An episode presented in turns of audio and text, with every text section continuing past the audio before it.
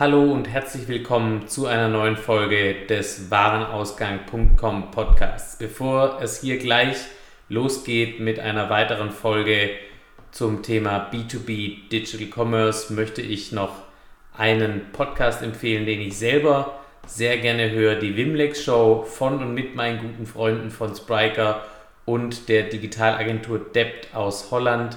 Dort gibt es Gründerstories und E-Commerce Best Practices, Interviews und Einblicke in die Welt von Zalando, von Picnic und von weiteren heißen E-Commerce-Unternehmen. Also die Wimlex Show am besten gleich abonnieren, einfach mal reinhören und hier geht es jetzt sofort los mit einer weiteren Folge. Viel Spaß!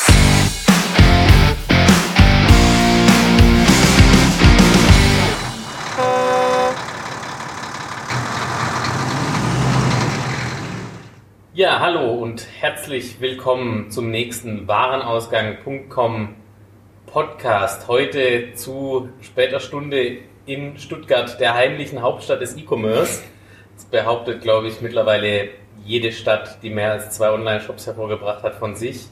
Aber wir beschäftigen uns heute auf jeden Fall mal mit einem der Hauptthemen des E-Commerce, nämlich den Produktdaten ich habe irgendwann mal 2011 das erste Projekt im Produktdatenbereich gemacht und gedacht, das mache ich jetzt einmal und danach nie wieder.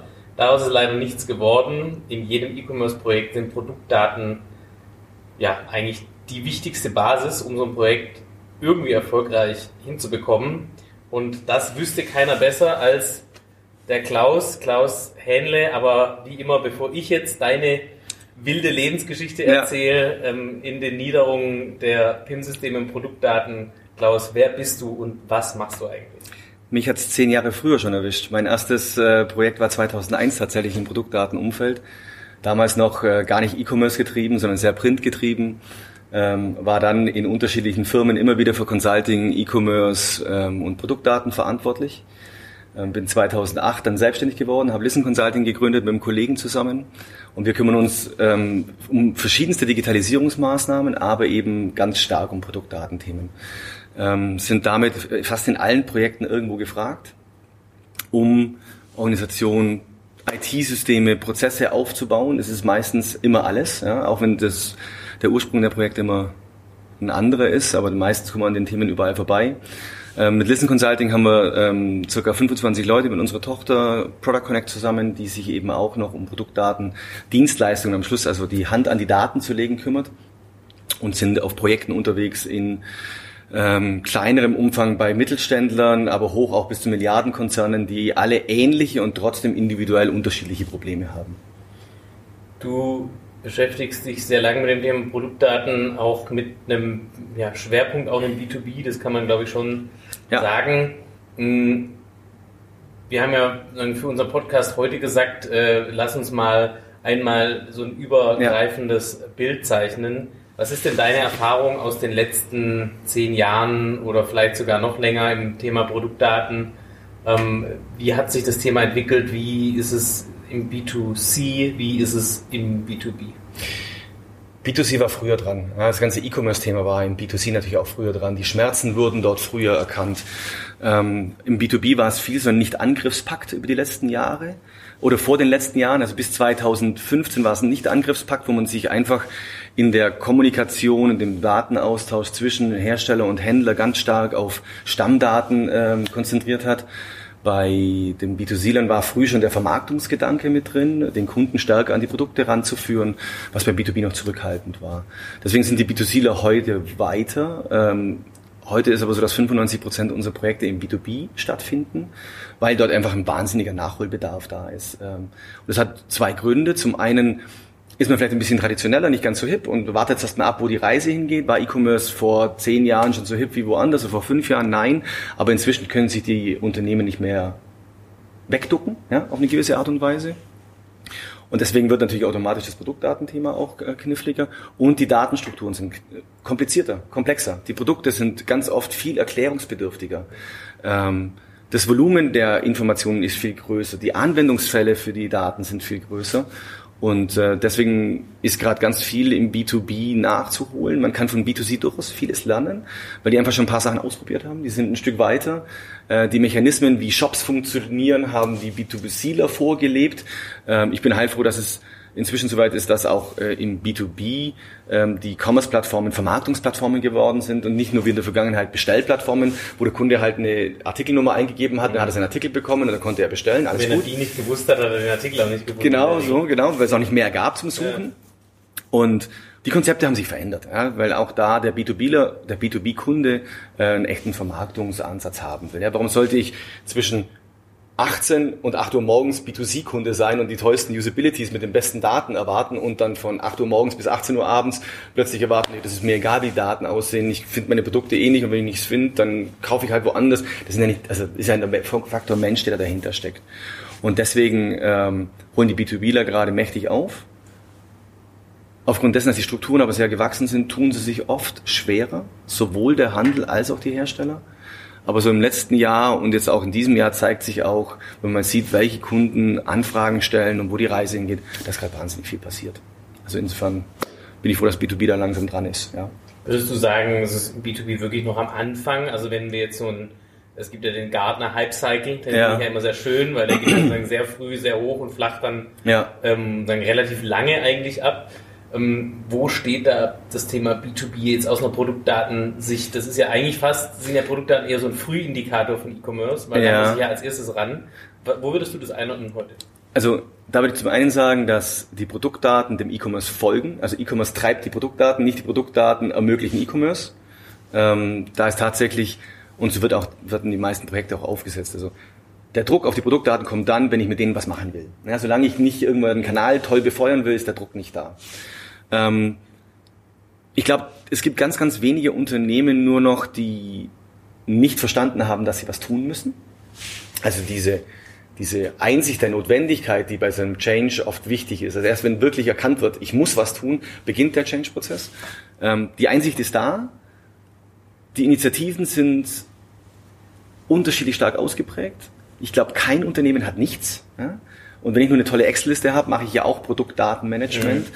Ähm, aber manche Unternehmen haben halt nur eine tolle Excel-Liste und nicht mehr. Also insofern ist es so, es ist klar, manchmal werden doch viele fleißige Hände rangesetzt, ähm, aber die meisten Kunden, bei denen ich aufschlage und die nach Hilfe suchen, ähm, sagen, ich weiß, ich muss mehr machen, ich weiß, ich will einen tollen Shop bauen, aber ähm, jetzt habe ich einfach die Grundlagen nicht. Und deswegen ist beim B2B, das Thema ist definitiv da und gesetzt, aber es ist bei wenigen wirklich gelöst. Aber so die, die Selbsterkenntnis, äh, ich kenne es noch damals ähm, in der Wittgruppe 2011, 2012 bei Hahn und Kolb, mhm. ähm, einer der führenden deutschen Werkzeughändler, sitzt, saß damals hier in Stuttgart jetzt äh, im schönen Ludwigsburg, in einem schönen Gebäude. Ähm, damals haben wir auch gedacht, ja, lass uns ein E-Commerce, äh, E-Commerce-Geschäftsmodell bauen, Online Pure Play, mit bestehenden Produkten und ähm, die Daten sind schon alle da und die sind auch gut. Mhm. Ähm, und nachdem wir uns die ein, zwei Wochen angeschaut haben, haben wir gemerkt, wie viel eigentlich noch fehlt, selbst äh, ohne damals wirklich eine tiefe Ahnung von dem Thema zu haben. Ja. Ähm, das ist ja sozusagen bei vielen Unternehmen, das, was du gesagt hast, wenn man was damit machen möchte, das ist der Treiber, sozusagen die, die Erkenntnis, ja. dass, ähm, dass, da, dass da was nicht, ähm, nicht passt. Ähm, wie komme ich denn, dann, wie gehe ich dann mit dieser Erkenntnis so einen gewissen Schritt um als Unternehmen? Ja. Also gesetzt im Fall, ich habe ein E-Commerce-Projekt und möchte ähm, da jetzt eigentlich schnell vertrieblichen Erfolg erzielen, aber die Daten stimmen nicht. Also was, wie steige ich denn als Unternehmen ein in so ein ja. Thema? Also die Grundlage ist oft das Informationsdesign. Also wenn du sagst, du machst E-Commerce und du weißt, wen du ansprechen willst, dann gehe ich davon aus, dass der Kanalverantwortliche, der da der Hauptleidende ist an dem Anfang tatsächlich, sich Gedanken gemacht hat, welche Kundengruppen will er ansprechen, was wissen die Kunden von meinen Produkten? Oder was wollen sie von meinen Produkten wissen? Ähm, und wer sind eigentlich meine Kunden, ja? Und, und es ist nicht nur der Kunde, sondern gerade im B2B-Umfeld habe ich halt ähm, von, wenn man den Hersteller drauf oder das mal hernimmt, wessen Kunden welche Daten wollen, haben die Händler als seine Kunden, die wollen Daten anders strukturiert und andere Daten als irgendein Planer, der irgendein technisches Produkt in seinen Bau einbauen muss und in seine Maschine einbauen muss. Der hat ganz andere, unterschiedliche Bedürfnisse. Auslandsgesellschaften haben wieder unterschiedliche Bedürfnisse. Also es sind sehr, sehr viele Faktoren, die reinspielen. Aber man kriegt die alle wunderbar gebündelt, wenn man ein gemeinsames Informationsdesign aufstellt. Also welche Daten sind wichtig, damit meine Kunden suchen können, damit sie entdecken können, was gibt es denn frisch. Ja? Also das ist nicht nur, man sucht nicht immer nur den einzelnen Artikel, sondern was hat denn der Verkäufer da denn noch? Ähm, dass sie auch bewerten können, ist Produkt A das Richtige, ist Produkt B, das äh, Richtige, passt dieses Ersatzteil zu meiner Maschine, passt dieses Zubehör zu meiner Maschine, passt das in meinen Schrank, ja? äh, was auch immer. Also genau diese, diese Informationen, wenn man sich die Fragen stellt, kommt man auf ein sehr breites Datenspektrum, sage ich mal. Ähm, und das zu bündeln ähm, ist der erste Schritt, weil erst wenn ich weiß, was ich pflegen muss, kann ich mich darum kümmern, wie ich es pflege. Ja? Ansonsten werfe ich immer zu kurz. Ähm, wenn ich zu dünn denke, und es gibt dann ein paar weitere Inspirationsquellen, im B2B sind Standardklassifikationssysteme ganz groß ähm, ähm, angesagt und sind einfach eine weitere Datenanforderungsquelle. Ähm, auch denen muss man sich stellen. Und wenn man das zusammenbringt, dann kriegt man ein Informationsdesign. Man fängt selten mit 100% an. Und ganz realistisch, nach fünf Jahren ist man auch nicht bei 100%, weil nach fünf Jahren gibt es neue Kanäle mit neuen Produkten, mit neuen Anforderungen, mit neuen Anwendungen. All das spielt immer wieder darauf ein. Also deswegen sage ich, versuchen, guten 80 Prozent dahin zu kriegen und damit loszulegen. Das entwickelt sich dann eh. In Schwaben sagen wir immer, der Hunger kommt beim Essen. Ja, also tatsächlich hast du halt immer dieses, äh, diesen ersten Stein, den du ins Rollen bringen musst und, und dann kannst du eigentlich äh, drauf aufstellen. Klappen tut es dann, wenn das Konstrukt nicht so ein, so ein, so ein zwei Wochen, ich gebe mal irgendwie ein bisschen Gas, kümmere mich um die Daten und dann lasse ich sie wieder fünf Jahre liegen, weil Daten werden automatisch wieder schlechter, ja, weil sich Anforderungen verändern oder Änderungen auf den Daten ergeben.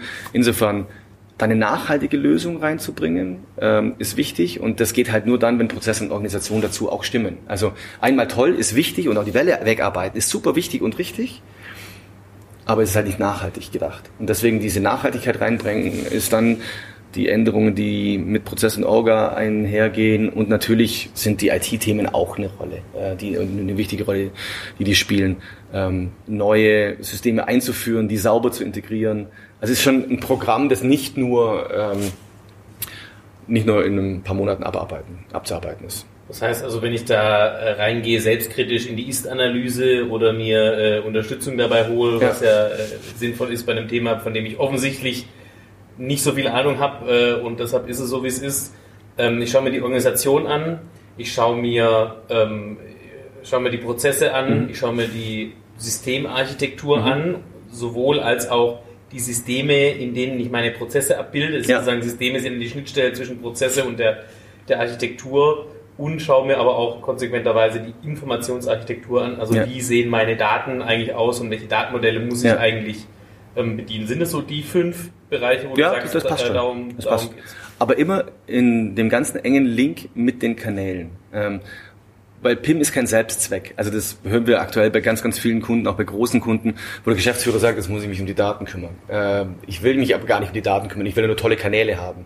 Also die Sichtbarkeitmachung der Daten, indem man Kanäle ausleitet und schnell auch niedrig hängende Früchte mal pflückt, einführen, aufbauen, Prozess aufbauen, aber vielleicht nur in einer rudimentären Art und Weise und dementsprechend dann ranzugehen äh, und erste Ergebnisse einzufahren, das hilft dann wirklich. Das macht auch wieder Motivation frei, das macht auch wieder Budgets frei, den nächsten Schritt gehen zu können.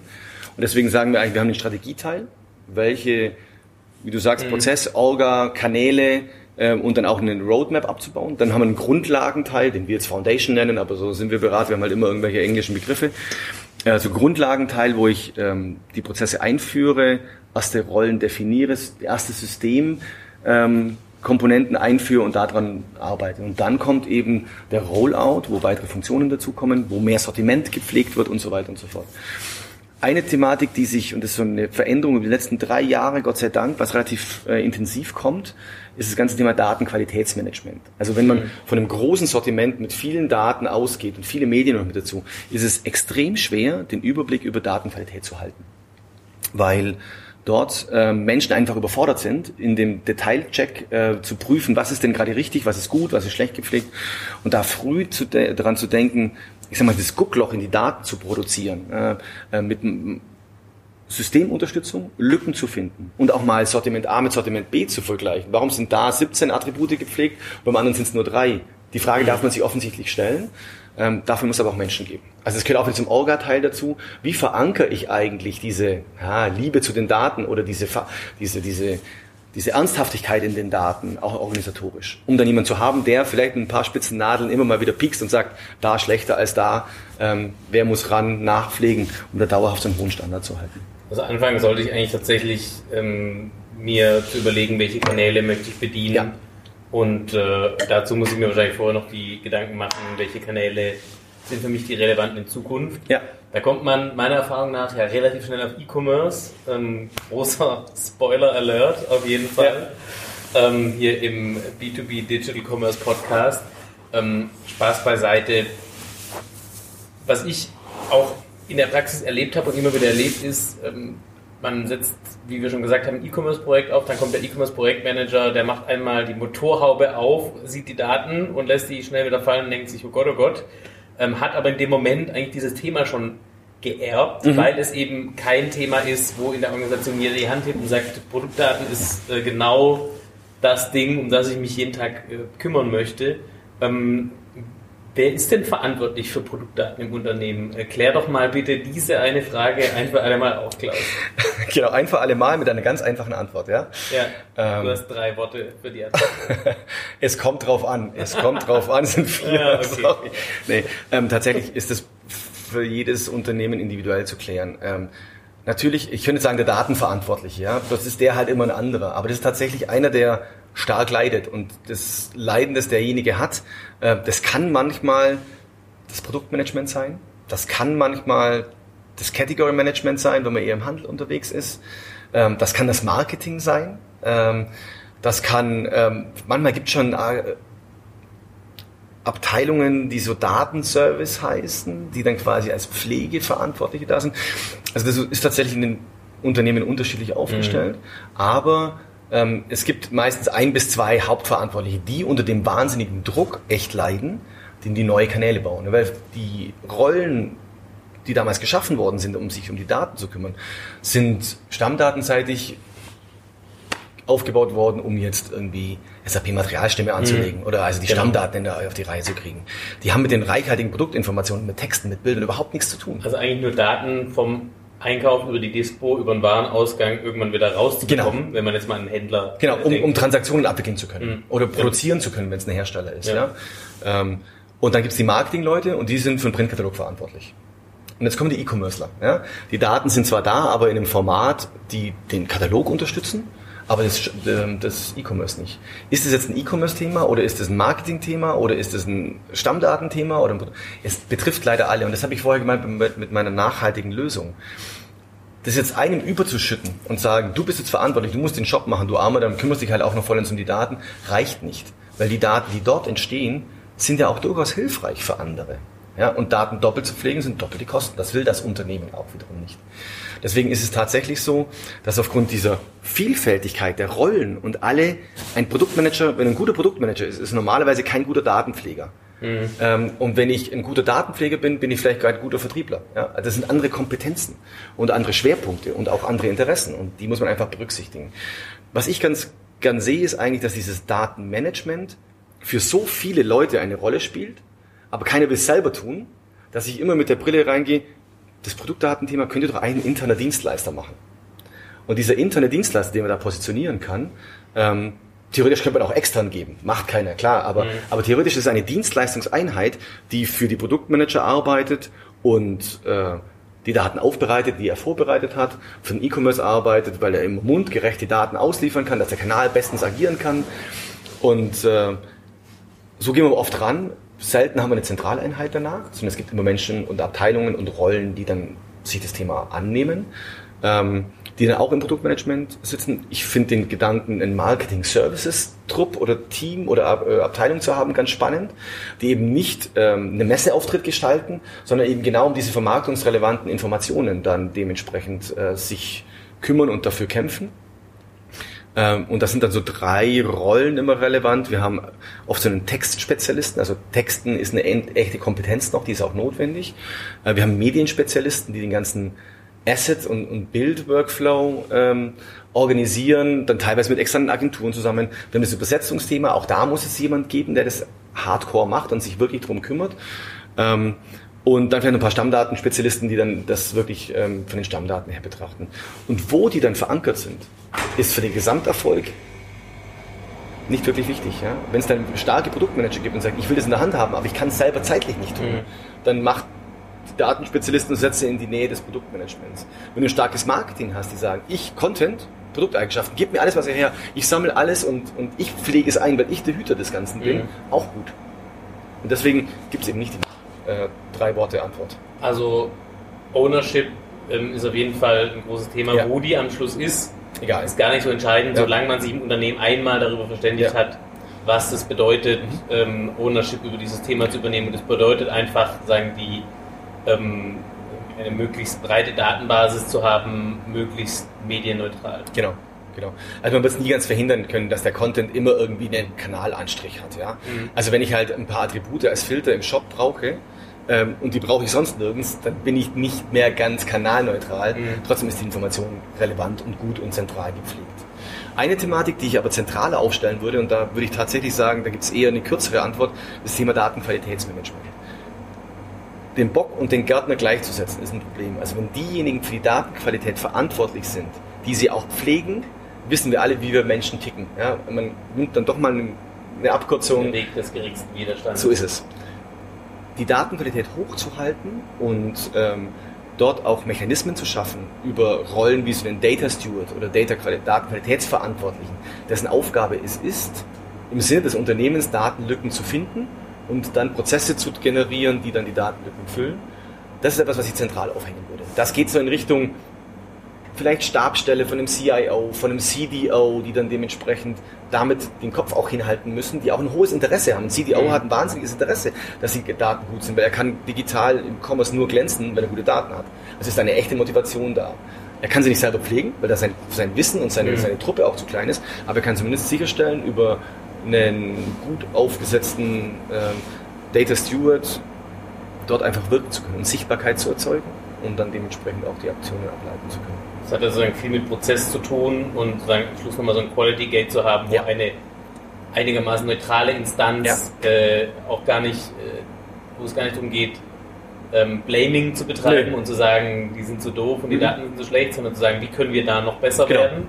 Ähm, hat natürlich immer auch ein bisschen was mit Firmenkultur zu tun, aber was du jetzt beschreibst, ähm, ist ja schon einmal der große Wurf, also sagen der, der ganz breite Ansatz. Wenn du jetzt ähm, im Mittelstand unterwegs bist, was siehst du denn, was ist so den, das Mindestset an, ähm, an Stellen oder an Organisationen, das man braucht? Weil fairerweise, wenn ich heute in ein Unternehmen komme, ähm, das einen Datenverantwortlichen definiert hat, der das zu 25 Prozent seiner Zeit mhm. betreibt, ähm, dann ist es ja von dort, sag ich mal, in der Bezirksliga des Produktdatenmanagements ja. bis zur Champions League mit äh, einer dreiköpfigen Stabstelle mhm. ähm, von Product Data Stewards, mhm. Product Data Quality Stewards, ähm, äh, ist es ja ein relativ großer, großer ja. Sprung. Was ist denn so, sag ich mal, dein, deine von bis oder dein, was brauche ich mindestens, damit es überhaupt Sinn macht, ähm, Organisation äh, bis zu fully fledged, wie äh, der Berater schön genau. sagen würde? Also, wenn ich von den ich habe bewusst von Rollen gesprochen. Das heißt nämlich nicht, dass jede Rolle ein Mensch ist.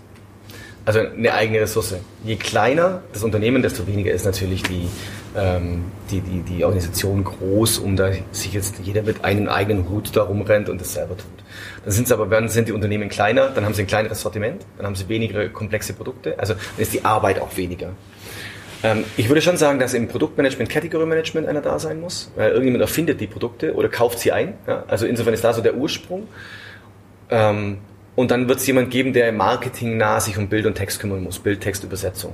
Das sind tatsächlich sehr oft Personalunionspositionen, wo man sich halt als Marketing-Mitarbeiter sich um alles kümmert. Und dann gibt's halt oft noch jemand, der sich um den Produktkatalog, als Papierkatalog, Printkatalog gekümmert hat.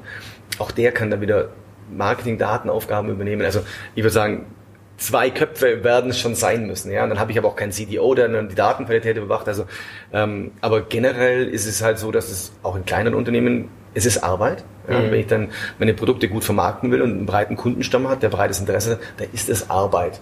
Also auch eine Systemeinführung ist normalerweise nicht dafür da, um jetzt unendlich äh, viel Ressourcen frei, naja, Leute zu entlassen, mhm. sondern natürlich Ressourcen freischaufeln, weil ich Arbeit nur einmal mache, aber dafür mache ich viel mehr. Mhm. Weil ich will mehr Content pflegen, ich will die Produkte noch besser beschreiben, ich will die Produkte sexier an den Markt bringen, ich will sie beraten können am Markt und mhm. deswegen muss ich mehr Content pflegen aber hoffentlich halt nur noch einmal und der wird in den Kanal ausgeleitet und nicht mit der Turnschuhschnittstelle von Kanal zu Kanal tragen, nochmal nachpflegen. Das muss halt wegfallen. Und dann können es auch weniger sein. die Turnschuh-Schnittstelle, so wie du es gerade genannt hast, äh, muss ich mir unbedingt merken. Ähm, das geht ja auch in die Richtung, sagen, wenn ne, Organisation ist ein Thema, das nächste Thema ist das Thema Prozesse. Ja. Ähm, in vielen Unternehmen ist es sehr eng miteinander verwoben. Das heißt eigentlich, sagen, die Prozesse bestehen eigentlich darin, dass Leute wissen, was sie zu tun haben, aber nicht institutionalisiert, sondern Ja. äh, das ist dann halt der, er halt. der Produktdatenmüller und der managt halt die Produktdaten, der Ja. weiß schon, was zu tun ist. Ähm, wie müssen denn so die Prozesse aussehen? Ähm, an was muss ich denn da alles denken, wenn ich wirklich über Produktdatenmanagement Ja. Ja. end-to-end Ja. sprechen will? Heute findet das Produktdatenmanagement ganz, ganz oft am einen End statt. Nämlich, ich muss jetzt einen Katalog machen oder ich muss jetzt einen Job befüllen, also muss ich jetzt mich um die Daten kümmern. Und das ist schon Grund, der grundlegende Fehler. Im Moment der Publikation zu merken, oh verdammt, meine Daten sind nicht gut genug. Und dann beginnt dieser Headless Chicken Run, ja, äh, 17 Schleifen durch einen Papierkatalog gemacht, äh, um noch die Daten zu fixen und nochmal ein PDF ausgedruckt oder äh, nur Hälfte, die Hälfte des Sortiments in den Shop gebracht und alle wild am Arbeiten. Das ist eine der, der grundlegenden Probleme in den Ist-Prozessen, dass dann Daten produziert werden, wenn sie gebraucht werden. Und nicht wohl wissend, dass ich sie brauchen werde, schon viel früher im Prozess damit angefangen wird. Ähm, das wird oft so gemacht, dass wir also, wir haben so drei Hauptprozesse. Wir nennen es jetzt Input Management, Daten entstehen lassen und irgendwo reinkriegen. Datenmanagement hübsch machen, da kommen halt dann Attribute ran, Texte ran, Bilder ran, Übersetzungen ran und Publikationsmanagement Daten wieder hinten rauskriegen. Und dieses Aufsplitten der Tätigkeiten in die drei Phasen ähm, ist oft sehr einfach, wenn man nur dran denkt. Ja? Wenn ein Artikel im ERP angelegt wird, dann werde ich ihn höchstwahrscheinlich auch verkaufen. Dann setze ich irgendwo mal einen Indikator, der geht in mein Sortiment. Das ist der Startschuss für die Daten. Dann kann man eben parallel zu den logistischen Daten, zur Produktentwicklung oder Produktionsaufbau, was auch immer, hat man Zeit, diese Produktdaten sauber zu managen und sauber entstehen zu lassen. Du hast vorher schon mal gesagt, so ein Quality Gate. Normalerweise in so einem Datenprozess ist oft so, sind fünf, sechs Quality Gates, die man eigentlich setzen kann, um früh zu messen. Ich habe eine Produktidee gehabt, die will ich tatsächlich, wenn die Entscheidung getroffen worden ist, die Produktidee wirklich zu produzieren, ist eigentlich schon das erste Quality Gate, weil um es produzieren zu können, brauche ich Informationen. Wenn ich es wirklich produzieren will und entwickle, ähm, dann entstehen auch schon Daten. Auch die kann man abprüfen, ob die gut genug sind, um zu verhindern, dass halt der Prozess weitergeht, aber keiner sich um die Daten kümmert. Auch da ist wieder so ein Quality Gate. Dann normalerweise die Stammdatenanlage, Quality Gate. Ich messe genau, dass alles da ist, um dann wieder später den Content draufsetzen zu können. Und ich kann jetzt übersetzen, wenn die Quellsprache, das Deutsche gut ist. Ja? Also es ist immer schlimm zu sagen, ich muss übersetzen. Ähm, wenn der deutsche Text zwei Tage vor Produktivgang kommt, dann hat der Übersetzer echt keine Chance, das fertig zu kriegen. Mhm. Also nach vorne ziehen, ähm, früh anfangen, bewusst anfangen, an dem Produktlebenszyklus hängen, anfangen und dementsprechend durchlaufen zu lassen. Und beim Händler ist es genauso. Das war jetzt ja eher der, der, der Hersteller, Herstellerszenario. Wie gehen die Händler um? Die Händler sollten sich früh Zugänge zu den Daten schaffen. Und wo kommen deren Daten her? Von den Herstellern. Ja? Und dort ähm, die Prozesse und auch die Systeme so aufzubauen, gut und einfach die Daten in ihrer Rohfassung von den Herstellern zu bekommen, ist der Einstieg in den schnelleren Prozess hinten raus.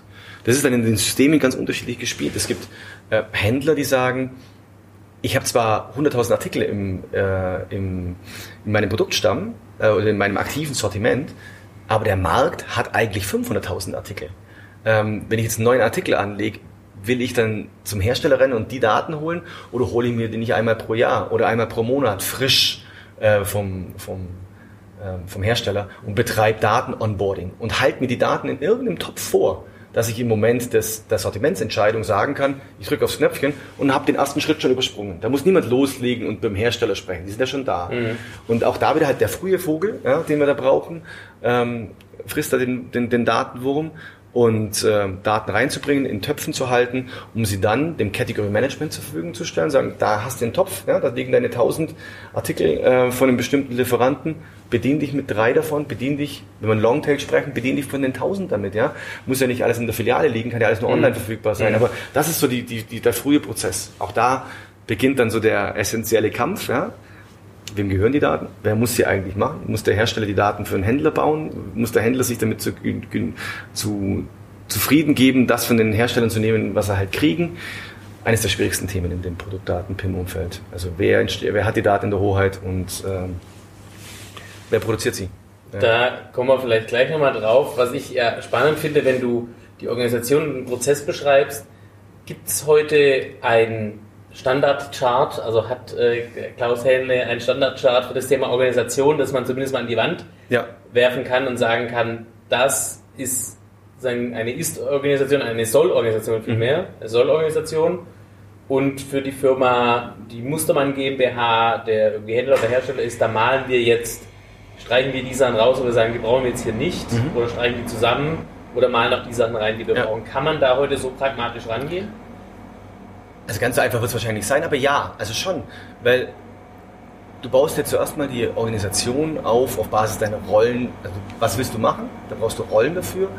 Ähm, und deswegen sind es immer wieder die gleichen Rollen. Ja? Die heißen halt vielleicht mal so, mal so, aber die Rolle ist eine ganz, ganz ähnliche. Und deswegen glaube ich schon, dass wir mit so einem, Template rangehen können und diese Organisation definitiv definieren können. Also um dann eine gemeinsame Idee jetzt auch mal mit Entscheidern zu kriegen, braucht man jetzt kein halbes Jahr Projekt. Das ist also bei, bei Prozessen dann auch ähnlich, dass ja. man einmal sagen, Prozesse aufmalt über verschiedene Stages, das sind dann irgendwie unterm Strich 72 Prozessschritte und Subprozessschritte, aber einmal so Standardprozesse sich anschaut und dann sagt, wie müssen die eigentlich für uns funktionieren? Ja. Macht das Sinn? Ähm, könnte man so tun, also wenn ich in Workshops gehe mit Kunden, habe ich das im Hinterkopf. Weil die ganz ähnlich immer aussehen, ja, weil die Tätigkeiten einfach immer wieder ähnlich sind. Natürlich ist es einmal ein Attribut, ähm, Gewicht, das ich pflegen muss und einmal maximale Traglast. Aber der Prozess dazu zu kommen, ist immer wieder ähnlich. Was ich aber tatsächlich eher mache bei den Prozessen, ist, dass ich Workshops mit vielen Beteiligten mache. Ähm, also da sind Marketingleute, da ist die IT mit dabei, da ist das Produktmanager, der Einkauf. Also alle sind da wirklich mit dabei, um die Prozesse durchzumodellieren. Nicht immer alle in allen Prozessen, mhm. aber wir haben halt den frühen Teil, da ist eher Einkaufs-, Category Management, Produktmanagement dabei. Dann ähm, eher das Hübschmachen, das ist immer marketinglastiger. Ähm, der große Vorteil von so von so frühen Prozessen, wo man ein bisschen kreativer sein kann, ist A, dass die Abteilungen mal drüber sprechen. Also dieser, dieser ach so macht ihr das Faktor, ähm, ist gar nicht so klein. Ähm, somit kann man dieses Change Management schon ein bisschen reinbringen, weil wir eigentlich, da kommt der Externe, selten weiß ich wirklich viel mehr ähm, ähm, als die Summe, die da sitzt, aber mhm. ich habe es halt an einer gebündelten Stelle und mhm. die haben das nicht an einer gebündelten mhm. Stelle. Und mit diesen Workshops ähm, ist es tatsächlich so, dass wir die Prozesse modellieren. Das ist so ein Tag, zwei Tage Workshops, wo wir die Prozesse an der Wand haben. Und die Leute genießen es eigentlich auch mal offen darüber sprechen zu können, wer dann alles was macht. Jeder darf seine Ängste, seine Sorgen, seine Probleme auch mit ranbringen und dann modellieren wir gemeinsam. Und das ist so der Trigger, dass das Unternehmen mitzieht. Mhm. Dann wird ein Prozess gemalt und gechartet.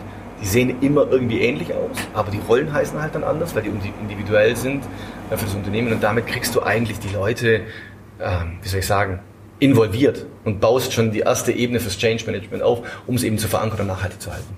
Was ich da, ähm, oder warum ich die Frage jetzt da so eingeschoben habe, ähm, äh, ist ja auch genau der Grund. Also, wenn ich jetzt da rangehe in dieses Thema im Unternehmen, das sind ja schon, sagen, natürlich ist ein Schritt, mir zu überlegen, welche Kanäle möchte ich bespielen. Da kommt dann von einem CEO die Antwort, naja, alle. Alle schnell. Alle, die relevant sind, am besten gestern. Dachte eigentlich, das wäre schon fertig.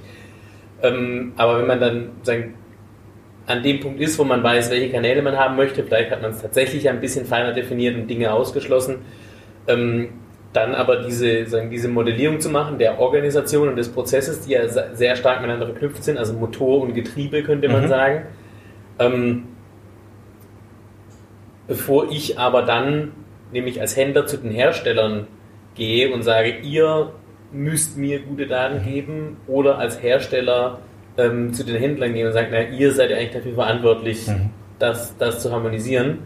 Ähm, trotzdem komme ich ja irgendwann, komme ich ja irgendwann an den Punkt und da würde ich das gerne wieder aufgreifen. Wer ist denn jetzt verantwortlich für gute Daten? Sind es die Händler, sind es die Hersteller? Gibt es da branchentechnisch ähm, Unterschiede? Wer ja. am Schluss dafür sorgen muss, dass gute Daten da sind? Also was alle Branchen gemeinsam haben, ist äh, die Diskussion darum, wer verantwortlich ist. Äh, da gibt es also auch da fast nichts, ähm, wo jetzt ganz klar ist, du musst liefern. Ähm, in Branchen, in denen Standards funktionieren, ähm, so ein BME-Card oder sowas, eine E-Class-Klassifikation, wo das sauber ausgeprägt ist, liegt die Last schon mehr auf der Herstellerseite.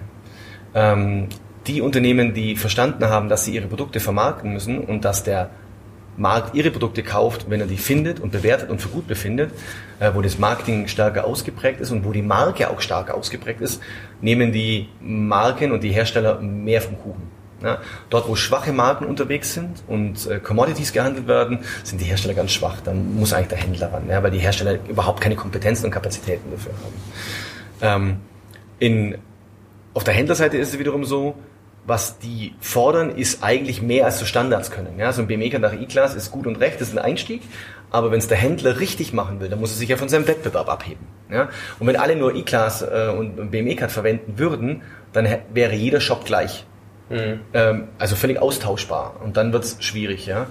Ähm, und zumeist ist es dann so, dass es einfach in bestimmten Branchen, dass die Daten, die ein Standard definiert hat, einfach zu dünn sind. Da, da geht das nicht. Und da muss der Händler ran. Mein Credo ist eigentlich immer, lieber Hersteller, stell einen maximal guten Standard zur Verfügung, stell es deinen Händlern zur Verfügung und lieber Händler, nehmt den, nutzt den, aber packt eure Individualitäten noch drauf. Erwartet aber nicht, dass alle eure Hersteller eure Individualitäten abwickeln können. Also es ist unrealistisch, weil die Hersteller zerreißt, weil die müssen halt 20, 50 verschiedene Händler beliefern, jeder mit Individualität. Das ist schwierig. Ähm, und die Händler zerreißt, weil sie halt dann 50, 60 äh, verschiedene äh, oder hunderte verschiedene Lieferantendatensätze kriegen. Also da bleibt immer noch was über. Ähm, und deswegen ist es so, dass ein Händler eigentlich so vier Eingangswege definiert, ähm, wie er an die Daten rankommt. Also entweder hat einen kleinen Hersteller, der nichts kann, dann muss er dem eine Oberfläche bieten, damit er direkt pflegen kann. Das ist so der Einstieg in, in ein Lieferantenportal. Ja? Mein Lieferant pflegt halt die Daten bei mir. Mhm. Das ist für einen Lieferanten die Höchststrafe, weil er pflegt sie dort und hat nichts davon. Mhm. Ähm, dann gibt es die Standards, die abgewickelt werden können. Ja? Ähm, viele Händler, die stark sind, auch so Verbände oder sowas, fordern ihren Datenstandard von den Lieferanten. Das klappt oft, weil einfach wahnsinnig Macht dahinter ist. Also ich würde erwarten, dass Wirt äh, dann relativ, also A, setzen sie auf den Standard auf, das hilft natürlich. Falls nicht, hätten sie trotzdem Bums, um da irgendwas durchzudrücken. Mhm. Ähm, und ähm, das ist das nächste, dass man sich eben sagt, okay, der Hersteller, äh, der, der Händler sagt, dieses Format will ich haben und drückt das in den Markt mhm. mit ganz, ganz unterschiedlichen ähm, äh, Möglichkeiten. Dann nehmen wir den Standard und dann gibt es halt die Situation, wo die Marke größer ist als ein, ein Händler. Ähm, dort wird der Händler selber mit den Daten dieser Marke agieren können müssen, also muss seine Individualität bauen. Also kriegt einen Datenfile und baut dann Mappings da drauf, dass es sich einfach anpassen kann. Was dann eine Möglichkeit ist, und da haben wir mit Product Connect so ein bisschen, ähm, sind wir dort aktiv und wollen diese Lücke eigentlich füllen, wenn sie nicht zusammenkommen. Also wenn die Händler etwas fordern, was die Hersteller nicht liefern können, oder die Hersteller was liefern, mit den Händlern nichts anfangen können, also, also auch ein Ressourcen-, mhm. Kompetenz- und Kapazitätsproblem, dann kann man einen Dienstleister dazwischen schalten, der dann wiederum die Brücke baut und, und die, die Verdrahtungen macht. Das ist ein Szenario, aber selten das einzige. Aber die meisten großen Händler haben eigentlich alle vier. Ist es da, ähm, sagen Dienstleister, der einen die Konsolidierung auf der Lieferantenseite macht, wenn ich jetzt quasi ein Händler bin, der, mhm. ähm, der Daten einsammelt. Ja. Ähm, aber irgendwas wie eine Middleware oder genau, irgendwas, also, wo ich die Daten ähm, zumindest mal äh, mappen und matchen kann, ja. ist auf jeden Fall sinnvoll. Also das brauchst du auf jeden Fall, auf der, Herst auf der Händlerseite brauchst du auf jeden Fall ein Import-Tool. Ähm, nur das ist meistens ein technisches Tool. Deswegen musst du es immer noch selber mappen, musst es selber transformieren, musst selber mit jedem Hersteller sprechen äh, wie der die Daten liefert und was da drin ist. Also das mhm. ist sehr, sehr viel Aufwand. Und da jetzt was dazwischen zu stellen, ist sicherlich, bei, also bei uns bei Product Connect ist es so, dass wir dort eine Art Mittelware dazwischen haben, aber wir gar nicht das als Software vermarkten, weil die Kunden keine Software wollen, die wollen nur Daten. Und Daten ist quasi Dienstleistung, sich darum zu kümmern. Also auch äh, die Formate werden ja ständig angepasst. Ja, der eine hat ein neues Attribut, der benennt es um, dann kommt eine Excel-Tabelle mit einer Spalte mehr. Das sind ja alles Sachen, wo der Händler sich direkt drum kümmern müsste. Ähm, und das schafft er nicht. Wenn er hunderte von Händler, äh, von Herstellern hat, dann wird er irgendwann daran scheitern, da so viele Ressourcen reinzustecken. Also wir haben damals bei Han Korb versucht, ein, ähm, eine Middleware selber zu bauen, mit der wir komplette Händler, Herstellerkataloge nehmen mhm. und die sagen, dort ganze Kategorien zumindest mal per Drag and Drop auf unsere ähm, Kategorien mhm. matchen zu können. Mhm um dann aber auch ein, äh, sagen, da gab es den Begriff KI noch gar nicht so, mhm. zumindest nicht äh, wirklich im E-Commerce, ähm, sagen, da ein lernendes System zu haben, dass ich jetzt nicht das 17. Attribut bei einem Bosch äh, Akkuschrauber bei jedem Import matchen muss, sondern ja. irgendwann mal dieses Programm weiß, das kenne ich und das Ja. gehört dazu Ja. und bei Metabo gehört es dazu und bei Makita Genau. gehört es dazu. Also sowas äh, würdest du sagen, das sind alles am Ende des Tages irgendwo Krücken, aber das sind zumindest mal Krücken, mit denen man relativ lange, Jo. relativ gerade laufen Also es geht nicht ohne diese Krücken. Mhm. Ne? Also ich würde es gar nicht Krücken nennen, weil das ist einfach, das liegt im Prozess. Man kommt gar nicht, wie soll ich sagen, umhin, das können zu können. Jetzt ist da eben die Frage, dann habt ihr ein Tool gebaut und dann muss aber das Tool auch jemand betreiben. Richtig. Ja, also das ist dann wieder Organisationsthema. Kommt plötzlich eine neue Rolle, der Importspezialist. Ja? Haben wir in der Vergangenheit nicht gehabt, aber ist eine neue Rolle. Ist der in der IT oder nicht? Hm, wahrscheinlich ist er irgendwo dazwischen. Ähm, aber das muss betrieben werden. Und dann muss ja halt einer da sitzen, der, wie viele Lieferanten hat, da wird der Daten, die, die Daten liefern? Ich weiß nicht, wie viel, äh, Dreistellig ich aber auf jeden Fall, also strategische Lieferanten vom Sortiment, auf jeden Fall über 100 garantiert, Ja. eher, eher über 1000 Ja.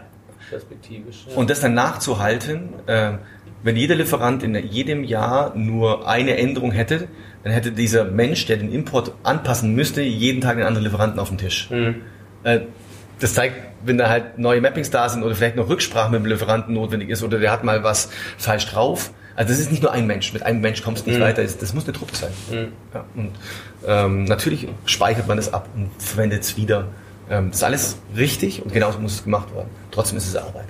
Also dieses so dieses Plug and Play. ähm, ich habe doch ein PIM-System, ja, ich habe es vom gleichen Hersteller. Dann reden die miteinander. Ganz so einfach Das ist der Wunsch der Vater des Ja. Gedankens. Ja. Du hast ähm, das Thema Verbände angesprochen, auch das Thema Standards. Ähm, es ist ja immer schön zu sagen, ja, der E-Class-Standard, also es ist ja wie wenn man sagt, äh, der Mercedes äh, fällt mir jetzt hier als Beispiel ein, da gibt es auch äh, sagen, eine breite Modellpalette, Ja. die dann nochmal jeweils in ihrer Tiefe nochmal 17 Mal abgestuft ist. Ja. Ähnlich ist es ja bei E-Class auch. Ja. Ähm, dann gibt es, glaube ich, noch UNSPC bei äh. Elektroartikeln. Und ETIM gibt es noch für die für die, E- die ETIM, genau. Die Elektroartikel. Ähm, UNSPC ist einer der aus Amerika, aus UN, ein internationaler Standard, der durchdrückt. Ähm, und so ein paar Standards gibt es. aber Der stärkste aktuell ist tatsächlich der E-Class. Ich finde es gut, dass sie gibt, aber sie werden nie die ganze Breite abdecken können. Aber ich muss doch auch sagen, wenn ich da sage, ein Standard abdecken, heißt es doch auch relativ schnell, ich muss zehn gängige Formate mindestens mal perfekt beherrschen und die anderen 25 muss ich eigentlich auch noch können, weil ich mindestens immer einen Key-Account habe ähm, oder eine Plattform, Ja. die genau jetzt dieses Format hat. Genau, also E-Class ist auch nicht E-Class. E-Class bringt jedes Jahr neue Versionen raus, die ähnlich, aber trotzdem anders sind. Äh, je nachdem, woran man sich gerade eben kümmert. Momentan wird äh, im Möbelbereich an E-Class relativ stark gearbeitet.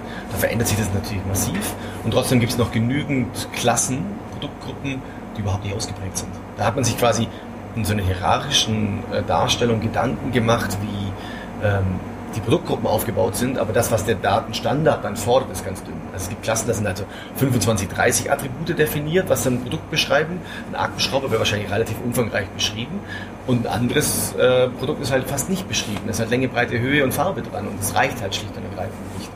Und ähm, das Problem des Standards meines Erachtens ist, den Standard zu entwickeln ist ein wahnsinnig aufwendiger Prozess, weil er natürlich im Rahmen von so einer, so einer Gruppe von Unternehmen abgestimmt werden muss. Und wer spielt jetzt eine stärkere Rolle, wer spielt eine schwächere Rolle. Und so ein Standard dauert halt auch, bis es dann wirklich durch die Runden gegangen ist, bis die nächste äh, Version da ist. Die ist dann wiederum stabil und kann wieder verwendet werden. Ähm, aber es dauert einfach. Also schnell mal ein Attribut hinzufügen, geht halt nicht.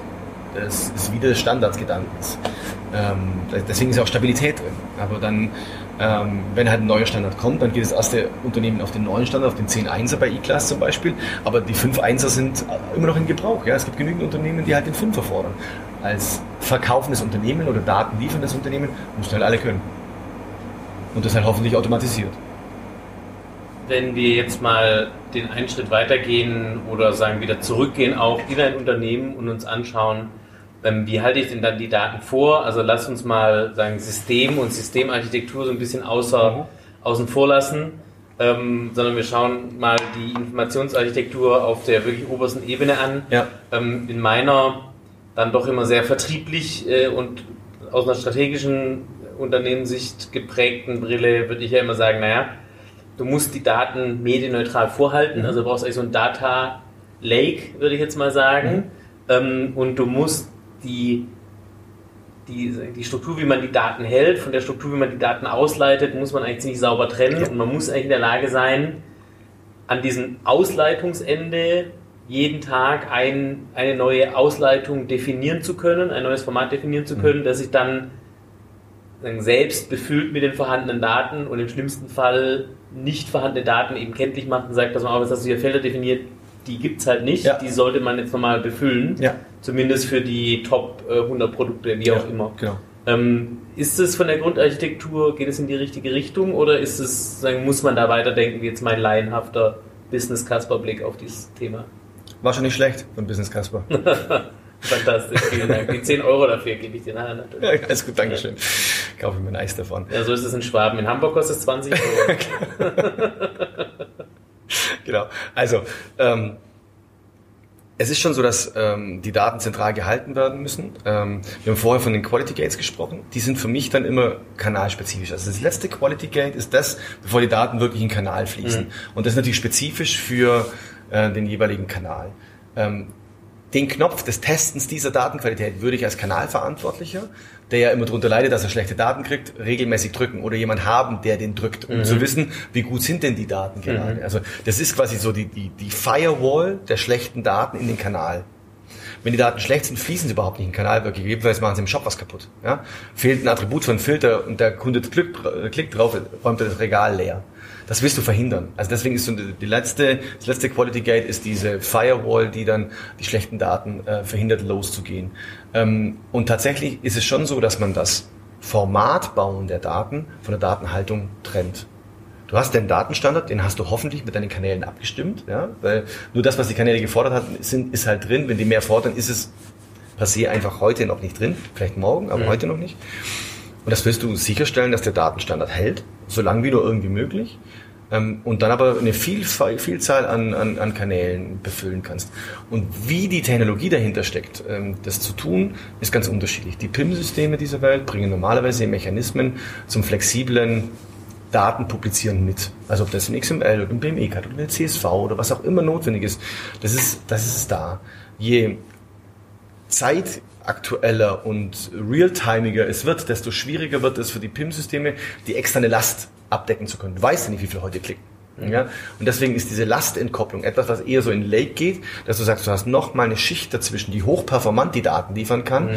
die aber unabhängig von der eigentlichen Datenverwaltung ist. Mhm. Und damit entkoppelst du das allein schon lasttechnisch und kannst damit andere Mechanismen drauf zugreifen. Das heißt also, ähm, wenn Produktdaten in einem höher frequentierten Online-Shop abgerufen werden, dann ähm, idealerweise so, dass die Daten, auf die ich dann zugreife, nicht mehr auf meinem PIM-Server im Keller unterm Hochregallager äh, oder ja. im Keller des Verwaltungsgebäudes liegen, sondern in irgendeinem Content Delivery Network oder auf irgendeinem so, diese Konzepte, genau. Cloud, Cloud Server. Genau, aber das ist tatsächlich etwas, also die meisten Shopsysteme heute wollen die Daten noch in ihrer Datenbank. Mhm. Also hast du dieses direktzugriffige, hast du gar nicht wirklich. Mhm. Ja. Bei den Medien ist es anders. Hältst du das für schlau? Also in der idealistischen Welt bin ich gegen Redundanzen. In der also Daten in, aus einem PIM in einen Shop laden, um die da zu haben ähm, und jede Nacht ein Terabyte Daten von links nach rechts zu schieben, findest du erstmal nicht so schlau. Also schlau möchte ich nicht sagen, es ist vielleicht nicht ideal, aber ich glaube, dass es einfach nicht anders machbar ist. Mhm. Weil allein schon, wie du die Architekturen im Unternehmen zusammenbaust, wenn du ein bisschen in Richtung Best of Breed gehst und sagst, du hast ein tolles Shop-System, ähm, das halt wahnsinnig toll funktioniert, aber das, normalerweise sind die Backend-Systeme oder die Datenverwaltungssysteme von tollen Shop-Systemen nicht die optimalen PIM-Systeme. Also musst du schon mhm. trennen. Ja? Und just in dem, wo du es trennst, hast du doppelte Datenhaltung. Das muss nichts Schlimmes sein. Faktisch ist es in fast allen Architekturen dieser Welt so, dass du die Daten trennst. Du hältst auch Daten im ERP-System vor. Aber das ERP, sagen wir, das Datenvolumen oder das Datendesign, das ein ERP kann, ist nicht breit genug, dass es alles da reinbauen kannst. Die Versuche, da jetzt alles in SAP rein zu, zu basteln, hat mei haben meistens nicht funktioniert. Also hast du immer was daneben gestellt. Und du hast einen Artikelstamm, der im SAP ist und der ist halt auch im PIM oder im ERP muss ja nicht SAP sein. Äh, der ist auch im PIM und dort wird er halt weiter angereichert. Mhm. Und dieses weiter Anreichung und echt diese Datenhochheiten und die Grenzen zu kennen. Ich pflege ein Feld nicht in zwei Systemen. Ich pflege es immer nur einmal. Aber ich habe die Informationen woanders auch, weil ich damit weiterarbeiten will. Das ist eigentlich die Realität. Ja. In der großen neuen Zukunft wird es vielleicht anders sein, dann hat man dann nur noch einen großen Topf. Da habe ich bislang nicht viel mehr als Konzepte dazu gesehen. Und die selbst sind relativ angreifbar gewesen. So ein Data Lake, widerspreche ich überhaupt nicht, macht Sinn, mhm. aber für andere Anwendungsszenarien. Mhm. Ne? Wenn ich schnell drauf will und meine Daten holen will, das ist ein ganz anderes Szenario, als meine Daten optimiert, strukturiert, standardisiert dort zu verwalten. Das ist es nämlich nicht. Ja? Und deswegen sind es eigentlich andere Use Cases, die man damit abbilden kann. Wenn wir jetzt äh, das Thema ähm, Systeme, Systemarchitektur uns nochmal für einen extra Podcast äh, aufheben wollen, ich kann mir schon vorstellen, wie der heißt. Äh, ein PIM löst alle Probleme im Datenmanagement, würde ich mal als Arbeitstitel nehmen. Können wir gerne Fragezeichen, Ausrufe Fragezeichen. Im Anschluss noch diskutieren, ob das der Realität entspricht, ja. äh, Klaus. Aber ähm, wenn wir jetzt mal weitergehen, ähm, ich bin relativ viel so in der Baustoffindustrie mhm. ähm, unterwegs, auch, ähm, auch mit meinem Blog, finde das sehr spannend, weil es mhm. auch ein Thema ist, also das ganze Thema Bau digital ist Tut für mich gerade auch wieder viel, ja. am Anfang des Hype-Cycles erstmal, ja. würde ich sagen.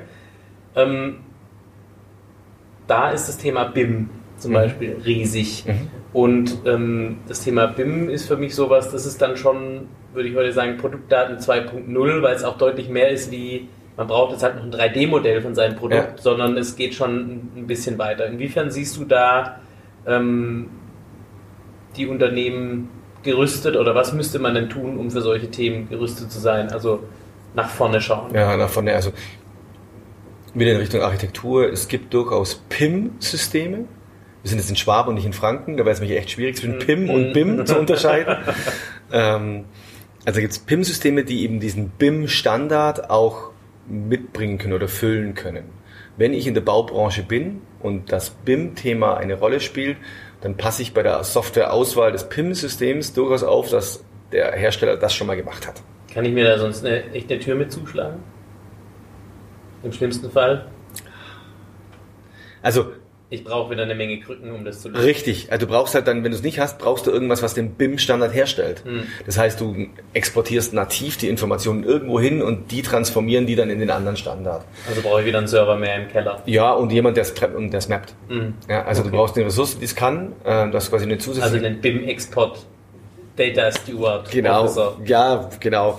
Ähm, wahrscheinlich ist es keine ganze Ressource, aber du hast extra hm. Arbeit. Mhm. Ja. Also ähm, grundsätzlich ist es so, dass die PIM-Systeme da echt flexibler werden, beziehungsweise auch die, die Standards, die dann hochkommen, ja, auch durchaus können. Zwar nicht alle, mhm. aber die Zweige, die haben es halt schon mal gemacht. Ja, und haben deswegen eine Komponente, mit der man BIM bauen kann. Ja, und das ist, da gibt es halt welche. Was ich im B2B nach vorne raus auch sehe, ist, dass Plattformen und Marktplätze eine immer größere Bedeutung spielen im Vertrieb. Also selbst wenn man jetzt äh, bei Amazon Business äh, draufschaut ähm, und jetzt vielleicht noch nicht die 10 Umsatzmilliarden in Deutschland geknackt sind von dieser Plattform. Es beschäftigen sich immer mehr, vor allem im Hersteller mit dem Thema und äh, das wächst langsam und, und stetig. Ähm, jetzt, wenn man mal an das Thema Amazon SEO denkt und äh, quasi optimale Produktdaten für Amazon, entsteht ja da auch eine ganze ein ganzer Zweig an neuen Anforderungen ja. ähm, an, sagen, an die klassischen Produktdaten. Was siehst du denn da aus einer vertrieblichen Sicht ähm, nach vorne raus für, für weitere Herausforderungen? Also ist es, sagen, kann man sagen, naja, okay, wenn man einmal Amazon optimierte Produkttitel als Feld bei seinen Produktdaten gepflegt hat, dann ist man da schon safe oder glaubst du, dass es ein Thema ist, das auch immer relevanter wird? Also es wird definitiv relevanter und ist momentan auch ziemlich stiefmütterlich äh, äh, behandelt meines Erachtens. Also Amazon ist ja eher was, Amazon Business ist eher was Neues. Also das kommt zwar jetzt massiv, ja, aber das gibt es noch nicht so lange. So ein Mercateo gibt es schon ziemlich lang. Mhm. Und Mercateo wurde bislang in der Vergangenheit immer mehr oder relativ stark von Händlern vertrieben. Also gar nicht vom Hersteller, mhm. sondern Händler haben das verwendet. Und Händler haben halt irgendwann mal ähm, Daten bekommen oder sich Daten beschafft und das auf Mercateo gestellt. Wir haben einige Kunden, die regelmäßig jammern, wenn sie auf Mercateo gehen, dass die Produkte, die dort angeboten sind, ähm, in den alten Verpackungen abgebildet worden sind. Bei den letzten Markenauftrittswechsel, das letzte CI-Change, die neue Textbeschreibung ist dort nicht angekommen, weil sie eben nicht auf den Marktplatz direkt gehen, sondern weil sie auf ähm, also die Produkte wandern das zum Händler und der ist dann verantwortlich, den Marktplatz zu befüllen. Also nochmal einen Schritt mehr und der Händler hat natürlich kein großes Interesse, da noch extra Arbeit reinzustecken, weil er will dann die, die Produkte anbieten. Und wenn die da einmal da sind, dann bleiben die auch da. Mhm. Und das ist eigentlich so ein bisschen die Krux. Ähm, die Marken und Hersteller werden immer aktiver, das direkt zu befeuern, um da auch ihren Content voranzubringen und zu pushen. Ähm, und natürlich hat, wenn man den Marktplatz befeuert, hat jeder Marktplatz seinen Standard. Ja. Amazon wird sich wahrscheinlich relativ wenig um den BME-Cut kümmern, die haben halt ihren Standard. den gilt es auch zu erfüllen. Ähm, und wenn der Amazon, ich weiß nicht, wie lange die Langbeschreibung und Kurzbeschreibung von Amazon ist, sind es 50, 60 zeigen, ähm, dann will der halt auch keine 61 zeigen. Und wenn der gewisse Vorgaben der Struktur hat, dann will er das auch so haben. Das heißt wiederum, der Kanal gibt vor, welche Daten notwendig sind. Und wenn es halt eine Information aus keinem anderen Kanal in der Art gibt, dann bin ich als Hersteller oder verkaufendes Unternehmen dazu aufgefordert, die Information herzustellen. Und das heißt, in deinem PIM-System würdest du halt dann ein extra Textfeld anlegen, das dann Amazon Lang- oder Kurztext heißt und dort ist es genau so drin, dass beim Upload nach Amazon, Amazon sagt, Dankeschön, finde ich gut, nehme ich gern, stelle ich live. Bringt, also die, den Kampf dagegen aufzunehmen, ist äh, ein bisschen Don Quixote, bringt nichts. Also äh, da hat der, diese vermarktende Plattform eine so starke Macht, dass es nichts anderes gibt und nichts übrig bleibt, als dem Standard zu folgen. Wenn wir jetzt ähm, zum äh, Abschluss unseres ersten äh, wilden Ritz durch das Thema Produktdaten, dem hoffentlich noch einige folgen werden oder dem mit Sicherheit noch einige folgen werden, ja. ähm, ähm, nochmal sagen, einen versuchen, äh, das nach hinten raus abzurunden. Ähm, dann, was ich äh, heute gelernt habe, ist, wenn ich mich als Unternehmen, egal ob ich Händler oder Hersteller bin, mit dem Thema Produktdaten beschäftige, dann in der Regel daraus, dass die E-Commerce-Kanäle so stark an mir ziehen mhm. äh, oder ich da irgendwelche Aktivitäten gestartet habe, mit denen ich relativ schnell, also wir sprechen da wirklich über Tage äh, oder, oder maximal Wochen, relativ schnell drauf komme, dass meine Daten schlecht sind und ich deshalb an meinem Produktdatenmanagement insgesamt etwas verbessern will, ähm, ist der erste Schritt nicht zu sagen, wir brauchen jetzt ein neues PIM und wir gehen jetzt mal in eine Systemauswahl, sondern ich fange an bei der Organisation, bei den Prozessen erstmal, dann habe ich schon mal einiges richtig gemacht. Wie würdest denn du jetzt einem mittelständischen Hersteller oder Händler raten, an dieses Thema heute äh, ranzugehen, wenn man den Relaunch äh, des äh, PIMs oder des Produktdatenmanagement, jetzt habe ich es fast selber falsch gesagt, des Produktdatenmanagements plant. Ähm, was sind so die ersten drei Schritte zum Einstieg deiner Meinung nach? Daten, Anforderungen aus den Kanälen sammeln, konsolidieren, gucken, wo ich sie abbilden kann. Ja, weil nicht jede, also zur Not ist es eine Excel. Zur Not ist es eine Excel, äh, mit der ich loslege. Ähm, weil auch die Produktdaten, die dann von der richtigen Person zur richtigen Zeit in der Excel gepflegt sind und die in den Shop wandern, schnell Business Value schaffen. Na, wenn ich dann das Produkt besser verkaufen kann, habe ich gewonnen. Mhm. Aber es ist nicht nachhaltig. Mhm. Also so ein bisschen dieses, dieses ultimative Agile, das momentan da ist, schnell, schnell, schnell, schnell, schnell irgendwas zu tun, um schnell sichtbar zu sein, ist richtig, aber es ist nicht unbedingt nachhaltig. Also Daten sammeln, konsolidieren, pflegen, wo auch immer möglich, dann aber parallel dazu um sich kümmern, nachhaltige Lösungen dafür zu haben. Und da kann eine Systemauswahl dran sein, da kann eine andere Verantwortlichkeit dran sein, da kann ein neuer Prozess dahinter sein. Das muss sich etablieren, um in einem halben Jahr das wieder zu können und nicht bei null wieder anzufangen. Das heißt, ich muss, wenn ich äh, Projektverantwortlicher oder Geschäftsführer oder Gesellschafter von so einem Unternehmen bin, ähm, zum Start in so einem Fast Track denken, also wie ja. schaffe ich schnell Business Value, ja. wie löse ich vielleicht meine dringendsten Probleme, dass ich jetzt das angestrebte E-Commerce-Projekt oder Amazon-Projekt oder Mercateo-Projekt nicht, nicht äh, auf 2021 genau. äh, reterminieren muss, ja. ähm, muss aber wirklich parallel schauen, dass ich Dinge auf eine langfristige Agenda setze, mit denen ich die Sachen von dem Fast Track, diese, ich nenne es ja immer ganz gern Hot Fixes, ja, wo es wirklich darum geht, heiße Kartoffel und äh, wie kriege ich die jetzt irgendwie schnell abgekühlt, ähm, draufsetze, um eben nachhaltig dieses Thema im Unternehmen so zu verankern, ja. Dass ich äh, trotzdem sagen, mit dieser dynamischen Entwicklung irgendwie immer weiter wachsen kann, aber ja. mich nicht permanent überfordert fühle dass ich äh, die Daten nicht in die Kanäle reinbekomme, dass meine Händler mich immer dafür hassen, dass meine Daten so schlecht sind, dass äh, ich auf Mercateo immer der Lieferant bin mit den schlechtesten Daten und deshalb den wenigsten Umsatz mache. Ja. Ähm, also eigentlich ist es auch eine ja, ähm, Management in zwei Geschwindigkeiten. Tatsächlich. Also für mich sind die Produktdaten an der Stelle ein Unternehmensgut genauso wie ein Mitarbeiter ein Unternehmensgut ist. Wenn du ein kleiner Hersteller bist oder ein kleines Unternehmen, hast du wahrscheinlich keine große HR-Abteilung und kannst trotzdem Leute einstellen und kannst trotzdem Gehälter zahlen, ja, obwohl du keinen HR-Verantwortlichen hast. Mhm. Ähm, und so kannst du es mit den Produktdaten genauso sehen. Es muss auch jemand geben, der uns sich um das Unternehmensgut Produktdaten kümmert. Geht am Anfang hemdsarmlich, für eine Excel hast du das gemacht. Wenn du aber größer wirst und schneller werden musst und plötzlich 1000 Mitarbeiter hast, dann machst du es als Geschäftsführer nicht mehr selbst. Also hast dann eine HR-Abteilung, die sich um die Mitarbeiter kümmert, die sich um die Konditionen kümmert, um die Verträge und so weiter und so weiter. Also das Unternehmensgut Mensch und Mitarbeiter wirklich gebündelt. Und so sehe ich es beim PIM und Produktdatenmanagement genau, Management genauso. Es ist ein Unternehmensgut, das verwaltet werden muss, das ganz, ganz viele tolle Sachen machen kann, wenn man es richtig verwaltet, wie die Menschen auch. Ähm, aber es muss sich jemand drum kümmern. Von alleine geht es nicht. Das sind doch schöne Schlussworte. Aktivität schlägt Passivität in dem Fall. Ähm, wir werden das Thema hier fortsetzen. Mhm. Ich glaube, äh, in einer Stunde kann man es maximal anreißen. Mhm. Ähm, und ab jetzt können wir in die Tiefe gehen. Klaus, vielen Dank äh, für deine Zeit hier an diesem Montagabend und äh, bis zum nächsten Mal beim Warenausgang Produktdaten Podcast. Super, Dankeschön. Dankeschön.